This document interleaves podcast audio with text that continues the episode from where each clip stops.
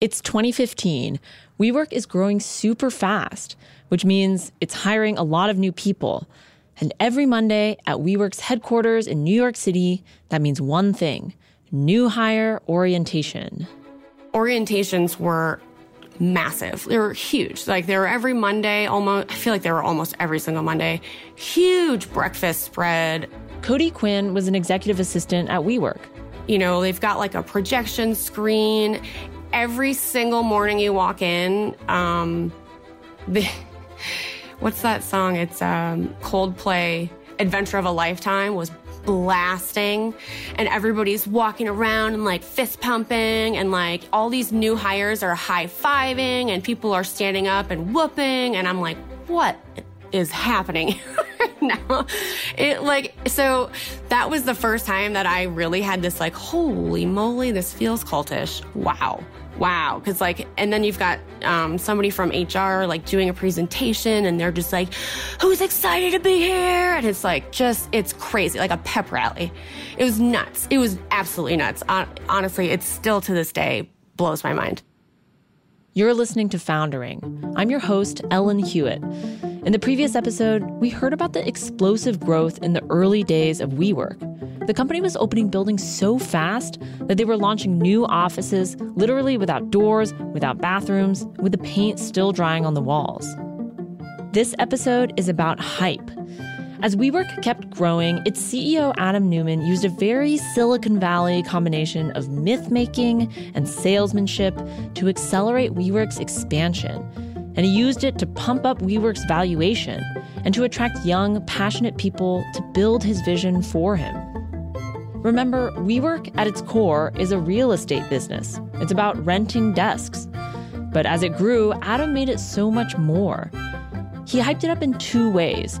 He gave it a super lofty mission statement, one that would eventually become to elevate the world's consciousness. And he was able to convince influential people, especially investors, that WeWork was a tech company and deserved to be valued like one. When WeWork first started, the reporters who wrote about it usually covered commercial real estate. But by 2014 or 2015, WeWork started marketing itself as a tech company instead. And they also kept hammering home their mission rather than speaking about the nuts and bolts of renting office space. Here's Teddy Kramer, an early employee all of a sudden we became a technology company. All of a sudden we were really hiring a lot of engineers and bringing in executives who had experience with big technology companies like GitHub or um, after I left, I, they were brought in people from Spotify or Apple. I was like, wow. Uh, are we really a tech company? And again, the cynical side of me came out. Was like, no, we're not a tech company. But myself and some others really questioned it heavily. Like, how are we portraying ourselves this way? WeWork isn't alone. There are a number of big name startups that say they're saving the world and using technology to do it. You know, ones that sell products like taxi service, mattresses, suitcases, and glasses. And the hype around WeWork didn't just influence the press coverage, it also influenced the talent that WeWork was able to attract ambitious young people drawn in by the mission and the marketing. For this episode, we'll focus on one employee's journey her initial excitement about WeWork and its promise of bringing community to the world, how that belief kept her going, even as things started to sour, and how, in the end, her feelings turned to resentment and a sense of betrayal. I took the job at WeWork because I did not know anybody in New York and I was really looking for like a peer group and to like you know, make a network of friends in a brand new place. Cody Quinn started at WeWork when she was 29. She was originally from Michigan and she was brand new to New York City. And the moment she walked into WeWork's offices, she was drawn in. This sounds so stupid, but you walk in and like there's like cool trendy people everywhere. You know, like and I and I'm like in this brand new big city and I'm like, "Oh my gosh, everybody's cool." Like she's got cool hair and like she's got a nose ring and like I mean, when I interviewed, I had like I was wearing a suit. Everybody was in jeans. Like, you know, it was like I was like, this is amazing. Cody had spent the last four years at a small family run business. She had never worked in such a big company before, so she had no idea what to expect at WeWork. I want to say like the first three months of working there, I didn't know what was normal. So when people are, you know, there's an executive in the office next to the one that I'm sitting in, and he starts screaming and rips a printer out of the wall and smashes it on the floor. I'm like, is this what happens? Like, is this like, am I a New Yorker now? Like, what, like, is this normal? I, and I didn't have anything to compare it to. I just want to rewind for a sec. Cody says she actually saw someone pull a printer out of a wall and smash it in a fit of rage. She was pretty green when she joined WeWork, which made it harder for her to know when to speak up about the weird things she was seeing in the office, or how to know if it was normal for her to feel so stressed out. This is something that a lot of former WeWork employees told me, too. They felt like WeWork purposely hired young or inexperienced workers because they were more likely to go along with the sometimes chaotic work environment. Employees in their 30s, with a few different jobs under their belt, felt ancient compared to their coworkers. Here's Teddy. The kind of people that were being brought in were young folks who didn't have a ton of experience, who were extremely passionate and wanted to again get on the rocket ship uh, to the moon. Um, but I also believe they were malleable, right? They would believe everything they were told. They wouldn't ask the tough questions. Cody was one of those employees, someone who was excited to have the job and wanted to do well, but was starting to get confused by the behavior around her. She was an assistant to two WeWork executives, and she started to notice how the executives' lives seemed to be dictated by Adam you know, if Adam was like coming down the hall, it's like every executive's like butthole tightens. Like everybody just got really like, oh, oh my God. Like, you know, like they like would drop anything for like two seconds to talk to him. And I just started to notice like how much anxiety there was amongst all of these executives when it came to Adam. She noticed that every Monday night after the all hands meetings, executives stuck around for another meeting with Adam then I started to find out that executives were required to stay until like sometimes two and three in the morning. Here's Adam at an all hands meeting talking about these late nights. And then every Monday night, either I do a second meeting with the leadership team or I sit with the real estate team. Usually ends at 2 a.m. We do this every Monday. Cody said that sometimes the executives would drop everything they were doing at Adam's whim. Adam would hijack their days uh, frequently. Um, and I, again, didn't know, like, is that a CEO thing? Uh, is that just expected? You know, I'd, I'd slave hours and hours on my computer and email and trying to like organize all of their schedules. And then Adam would come in and just drop a bomb and like, you know, and it happened so often that like I, I was worried that it was making me look unprofessional to other people, you know, that my executives are supposed to have meetings with that all the time I'm having to say like, uh, I know you're supposed to be here an hour, but we have to reschedule. She was also running to her executives' homes late at night, so they were ready for Adam to pop in at any hour. Cody was questioning if these assignments really had to be done that night. And sometimes it did. She's like, well, Adam's coming to my house. So, well, yeah, it has to be tonight. And he'd come over at like 12 at night. It was just bizarre. Like it just got more and more bizarre. So, this sort of CEO behavior isn't entirely uncommon. A lot of big, splashy startups have work cultures that burn people out and require long, late hours. There's more than one messianic, demanding CEO in the tech world. But here's where I think it's fair to call out WeWork. For one thing, WeWork claimed to be better. Remember, WeWork promised to reinvent work, to make it refreshing. So you could argue that they should be held to a higher standard. And also, WeWork was selling work culture. That was their product. So their own internal culture with unhappy, burnt out employees shouldn't have been an afterthought. And on top of that, much of the WeWork culture that they were selling was fake, like it was an actual performance. There was a ritual that a lot of WeWork employees had to perform when Adam was giving a tour to an investor. He needed the space to look exciting, to make a strong impression. This ritual even had a name. It's called activating the space. That's what it was called, activating the space. So, yeah, oh my, oh my God, give me a second. I, this was like the thing I hated so much. Um, what it really came down to was like pulling back the curtain like the Wizard of Oz. I was like, this is so stupid. Like, it was so fake. It was like, we're bringing somebody in that's going to invest and like throw a party. Like just throw up so like all the community managers on whatever floor are like everybody get here now you know? Like they're going around like yanking people out of their offices like get into the common area like we're activating space. And they were used to putting on a good show.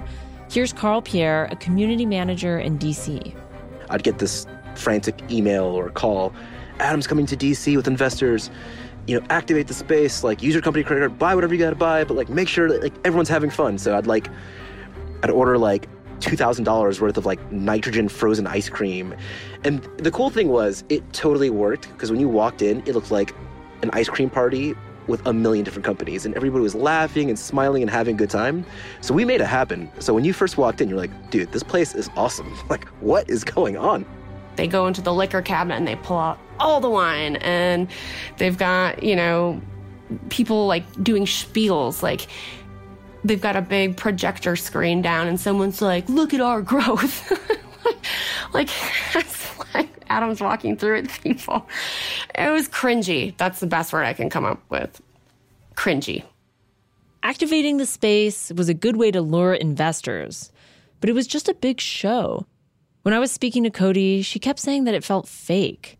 She said she felt like she was working in a dystopian sci fi movie.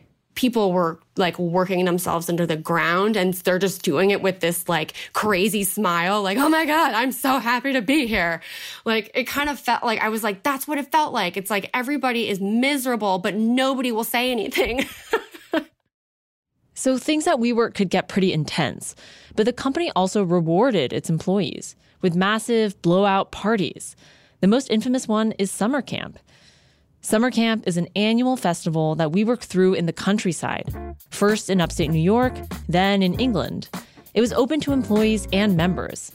Carl went to several of them it first started with this lake in the Adirondacks that WeWork when it was a really small team go there and party for free and like as like a way to blow off some steam and take a break and it was so cool. And then it grew to them like all right guys this is so much fun. We should definitely get a musical act to come and just like play for us. And it was like a small local band thing.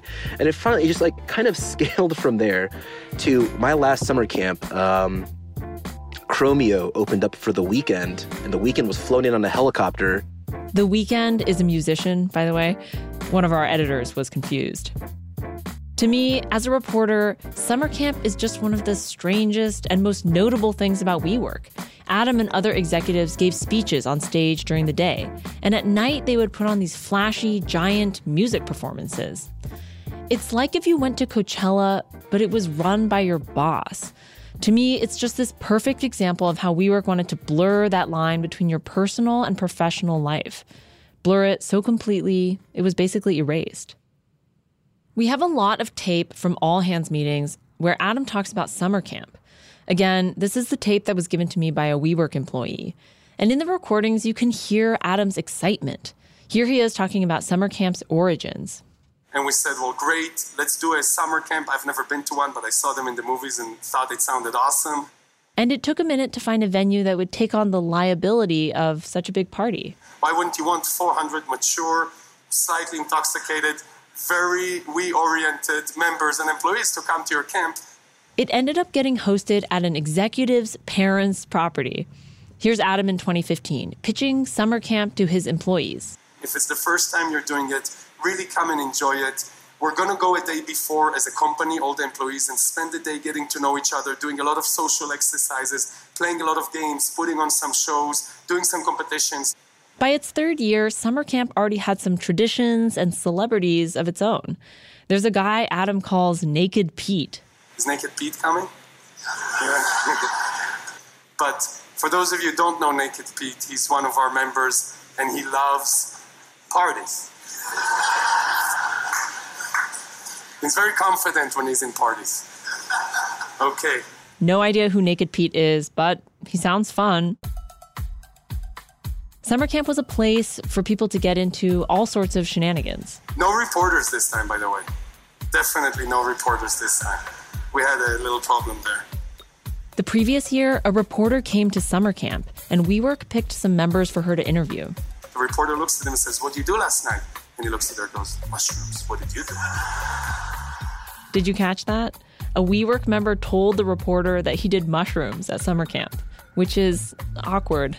Our PR people had to spend the next many hours talking to the reporter, saying he's a member, not an employee. We did not supply it. Please do us a favor and don't put it in the article. It never went into the article, was a good thing. Members pay to go to summer camp, but WeWork foots the bill for its employees to come. One thing I forgot to say for summer camp, we are flying over every single employee in every country, every state around the world. It's not cheap. This is the sort of extravagant spending that WeWork became famous for. Just for summer camp, for an example, it costs us $1,200 per employee, not including flights. So just do the math on 1,500 employees, you'll see you're at $2 million. And you add the flights and this, and before you know it, to bring everybody together is an investment of two and a half million. And it's a great investment, even though it's for a very short time. Two and a half million dollars for an employee bonding trip is a lot of money, but it made a huge impression on his employees. It'd be like partying all night with an open bar with like great tequila and shots, and everyone's just like wrecked. And in the morning, they had these canoes packed with ice and coconut water. And you would just like, everyone would rehydrate, and it'd be like more beach games and like team building, and then more drinking. And then it's just, you know, and again, I, I was one of the guys who love. I loved my first summer camp and my second summer camp and my third summer. They were all they were they were dope. I had a great time. I will. I still remember being super hungover at a table and looking over to my like right, and then Saint Lucia, which is like one of my favorite bands, was like eating breakfast next to me, and I was like, "This is so cool." Um, and I was like 26. Um, so we were down by the water at a bonfire, and out of nowhere, I hear one of the Weeknd's, like really big songs that had come out like that summer. And I was like, are you kidding me? So I freaked out and my sister and I hopped on a golf cart. We were like, give us a ride, you know, and like, so we're like tearing up a hill and we get to like the big field where the stage is. And I was like, this cannot be happening. Like, this cannot be happening. This is my, one of my favorite artists. And I'm like, this, this is unreal. So Cody and Carl had these incredibly memorable and exciting moments at summer camp, once in a lifetime stuff. But for Cody, her day to day job at WeWork was wearing her down. She was an executive assistant, and her bosses were tough on her. She started to feel stressed and exhausted. She wasn't sure this company was treating her right.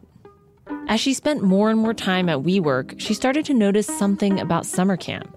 She realized these big blowouts had another purpose beyond just having fun. I, I think that they found a formula that worked really well for um, exhausting their workforce and then just giving them a reason to keep doing it. Cody saw it as a cycle of getting burned out and then re inspired. We all know what we need to do. We all know, like, we all have to contribute because it's we and we're a team. And, and then, you know, six months goes by and, like, every, you know, few weeks, like, you're just getting, you know, more and, and more just like bogged down, dragged out. Things just start to deteriorate. And then you hit summer camp. And so all of a sudden you're re inspired and like you're reinvigorated. So even though Cody looks back on summer camp fondly, she also feels like maybe she was being manipulated. Like summer camp was a debaucherous party meant to distract you from the not so great parts of the job. You know, when you're in the middle of it, you, you're just sort of like looking for like any outlet of like, okay, it's all it's okay. We're all fine. We're all going to be fine. We put up with a lot. We work really hard. We, you know, we get yelled at, but it's all worth it in the end because we're working for this awesome company. It's like the Kool-Aid disillusionment flip flop flip flop. Like it goes back and forth for most people. And here's Adam on stage at summer camp, pepping up his employees. Guys, who was here last year? Raise your hand if you were last year. I'm, I'm just gonna say I'm just gonna say one thing. All of this would not be possible without all of you. So I just want to say thank you so much. Adam turns to his favorite topics again meaning and intention. And he's doing this to inspire his employees to keep going. Thank you. Thank you for being part of something that actually has a meaning. I think the thing that all of us know is if you want to succeed in this world, you have to build something that has intention. You have to build something that has true meaning behind it. And what puts us together, all of us here, is every one of us is here because it has a meaning, because we want to do something that actually makes the world a better place, and we want to make money doing it.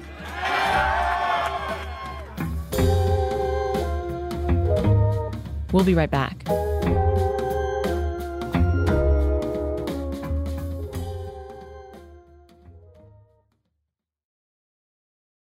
I want to revisit the tapes of all hands meetings that were given to me by a WeWork employee. After she handed me the recordings, she was sued by the company. These tapes are special because they reveal a different side of Adam. Adam gets really honest. In this clip I'm about to play you, he's saying that WeWork knowingly pays its employees less than they could earn elsewhere. I can tell you right now, and everyone here knows that we are not the highest payers in the market. We just aren't. It's on purpose. We want people to come here because they truly feel and that's what they want to do. We're very generous with our equity, and in the future, we're going to be more generous with our equity. But one of the things we do here to make sure you really want to be here is we we really ask you to tell us what is the bare minimum that you need we don't want you to lose money, but we really want you to be here for the right reasons. So we know that this employee that came here is here for the right reasons. By the way, if they're not, not going to last for a long time. So we know that. Are you here for the right reasons? Are you down for the cause? I remember feeling surprised when I heard what Adam was saying in these tapes. I know some startup managers think to themselves that they want their staff to be motivated by the mission, not money. But it's remarkable to me that a CEO would say out loud to all his employees that he's intentionally paying them less. When I showed Adam's quote to WeWork, a spokesperson gave me this statement WeWork is committed to compensating employees fairly and competitively. But if you listen to the tapes, you hear Adam come back to the ideas of loyalty and dedication again and again. Here's another all hands meeting where Adam tells his employees that they're part of something bigger than themselves. The bottom line is simple. You guys are all part of this. I don't need to tell you what's happening here. I can't tell you what's happening here. You know what's happening here. And if you don't feel it and you're not a part of it, then it's it's your problem and it's up to you because the reason that you're here is because you choose to be here. And I'm here because I choose to be here, and a lot of our friends are here because they choose to be here. And making the choice of being here is not an easy choice. I'll be the first one to say. You chose to be here. If you're not excited about it, that's your problem, not ours. In this speech, it sounds like Adam is demanding a personal commitment, a fidelity to the company. Here's Cody. There was like a purity test amongst the executives. Like, they would, if somebody wasn't at one of those meetings, they would throw that person under the bus. Are you really dedicated to this cause, to what we're doing here? Because you're not here, so you must not be. You know, it was a purity test on like your dedication to Adam's cause. I just want to be really clear that Cody Quinn is not the person who gave me these recordings. But you'll hear her respond to the tapes because Cody was often in the audience when Adam was giving these speeches. She heard him making these points about believing in WeWork's cause and making personal sacrifices for it. Here's another meeting where Adam is telling his employees that they might not get credit for their ideas and that they should be okay with it because it should be enough just to see the company succeed. A lot of you come to me with amazing ideas, but you're not getting the credit that it came through you, even though I might know that you're the source of it, or even the right executive knows that you're the source of it. We're all going to have great ideas now. We're all going to contribute in huge ways to the company. Not always will we be able to recognize you for it. When a company is growing as fast as this company is growing, we're always bound to miss something. By being part of this company and part of something greater than yourself, it should be motivating and inspiring to see that us as an organization moved in the right direction. Honestly, listening to Adam say these things was a strange experience for me.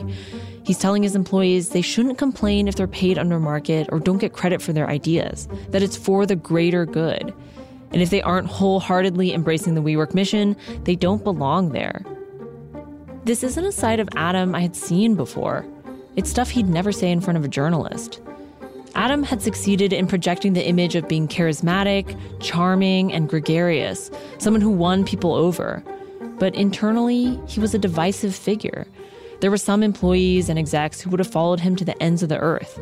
There were others who were put off by him, like Cody. I just, yeah, I just wanted to stay out of his way as much as possible. Sometimes it made her act a little awkward. I got trapped in a hallway once. It was like just him and I, and I was like, like, and I, there was no turn to take. And like, he walked by with his like giant frame and was just sort of looked at me and went, Hey. And I was like, like, I was like, hello. And I just like kept going. Cody wasn't the only one who was having these doubts about her job. Carl and the rest of his coworkers on the community team were exhausted by the highs and lows. Their jobs were demanding, but also sometimes incredibly rewarding. People called it the cult of WeWork for a reason because when you were in it, and because I witnessed this myself, community was a very powerful thing. That value of community, of people helping each other, was really motivating to him and his coworkers, even when things felt overwhelming. I, I hate calling it a cult, but it, it really was like you know everybody at WeWork. That was basically what drove them was the idea of like community can solve everything. Like this idea of like if we work together, we can overcome it all, and um, uh, that was a big part of us working. It was kind of like that belief that you know if we failed, the community would fail. Like we have to never give up, always keep going. And these people rely on us, and their businesses are doing so well. They're doing so many cool things. We're really supporting an ecosystem of entrepreneurs who are trying to change the world. Like we are a part of that change in the world. And that was like a drug. It was so powerful. It got us through the worst days. And and it was real. Of course, Adam loved talking about community too.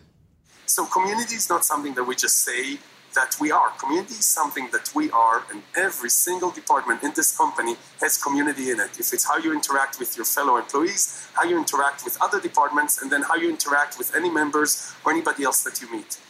As a group, the more we, we will be, the more communal we will be, the more successful we're able to be as a, as a company and as a corporation to be able to change the world and make the difference that it is the difference that we truly care about it. Did you catch him saying the more we we will be, the more successful we will be? Adam uses the word we in weird ways. It's like a catch-all for this special energy at WeWork. The power of we, the we generation. Years later, he'll actually rename WeWork the We Company, a decision that will backfire in a spectacular way. Carl's bosses talked a lot about the idea of community, but what's funny is that Carl and his coworkers discovered another kind of community with each other when they bonded over how tough their jobs were. Carl said it was like being war buddies. It's almost like comparing generals and foot soldiers, like the guys who would die for you in a foxhole, completely different than the general sitting in a nice room. When, when you talk about the camaraderie amongst employees on a very base level, people who've worked in community, everybody supports each other because they all understand how rough the job can be, the awful things that have happened to them. And there is a level of um, sympathy and emotional connection that you have. Where, like, again, that crying thing, like, if you have to cry at work, come talk to me, come find me, or come find another one of your, of your teammates, and they'll help you. There's another thing that kept WeWork employees going the promise of getting rich someday. When employees join the company, they're given some shares, and Adam would suggest that those shares were valuable. Here's how Cody first heard that message. It was Hanukkah party, and I had just started. He wanted all new hires within a month to like go up on stage, so I did. He was talking about like we're investing in you too by like giving you shares. And so he definitely framed it in a way that was like felt like it was an even trade of sorts. And I think that a lot of people like took that to heart I think that had a big effect on a lot of people. They're like, I'm working 12 hour days and I don't get paid overtime, but like it's going to come back to us tenfold, like at a later date, basically. I can understand why some employees thought they might get rich.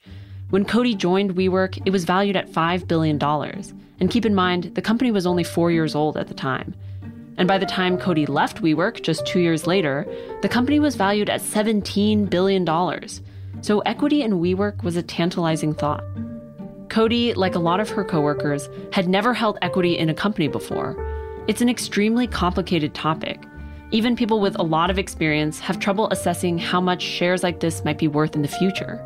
In general, startup employees can only cash in on their equity if the company goes public or if it gets bought by another company. But back then, things were looking optimistic for WeWork.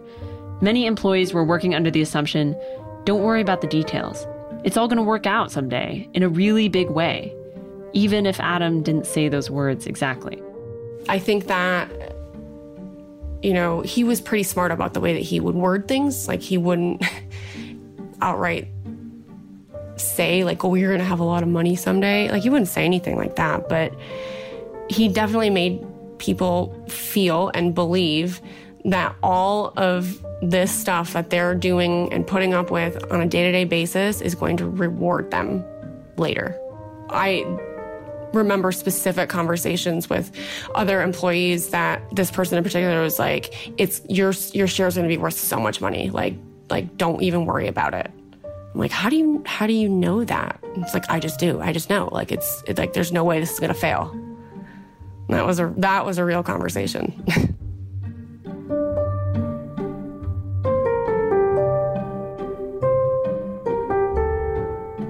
Cody eventually left the company in 2016.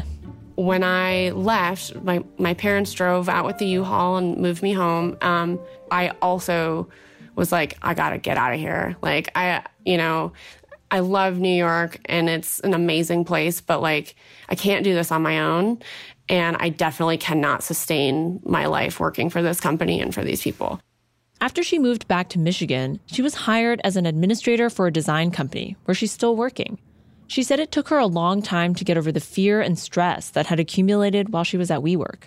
It took me six or eight months to not go into work with like a panic or to like assume that somebody was going to be like yelling at me or mad at me. I was just like on guard all the time, all the time, just like waiting for somebody to like come at me with something.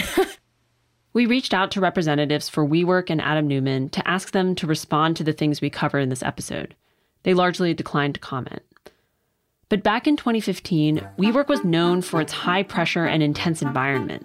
And Adam justified this by saying they were working on something with really high stakes. It was an idea that Adam was drilling in again and again. Working at WeWork is special. It's not like any other job, so don't mess it up. And None of us want to look back and say, I could have done more. I could have been there a little bit more. This could have been bigger. This could have been better. That's not acceptable. You do not get a chance like this again. None of us do. And therefore, we need to own this. You do not get a chance like this again. A little foreboding, right? That's the message Adam told employees to motivate them, to make them stay, and to make them work. For many years, employees accepted this. But next week, we'll give you a look at two employees who fought back. At some point, someone stood up and said, Enough. I won't take this anymore.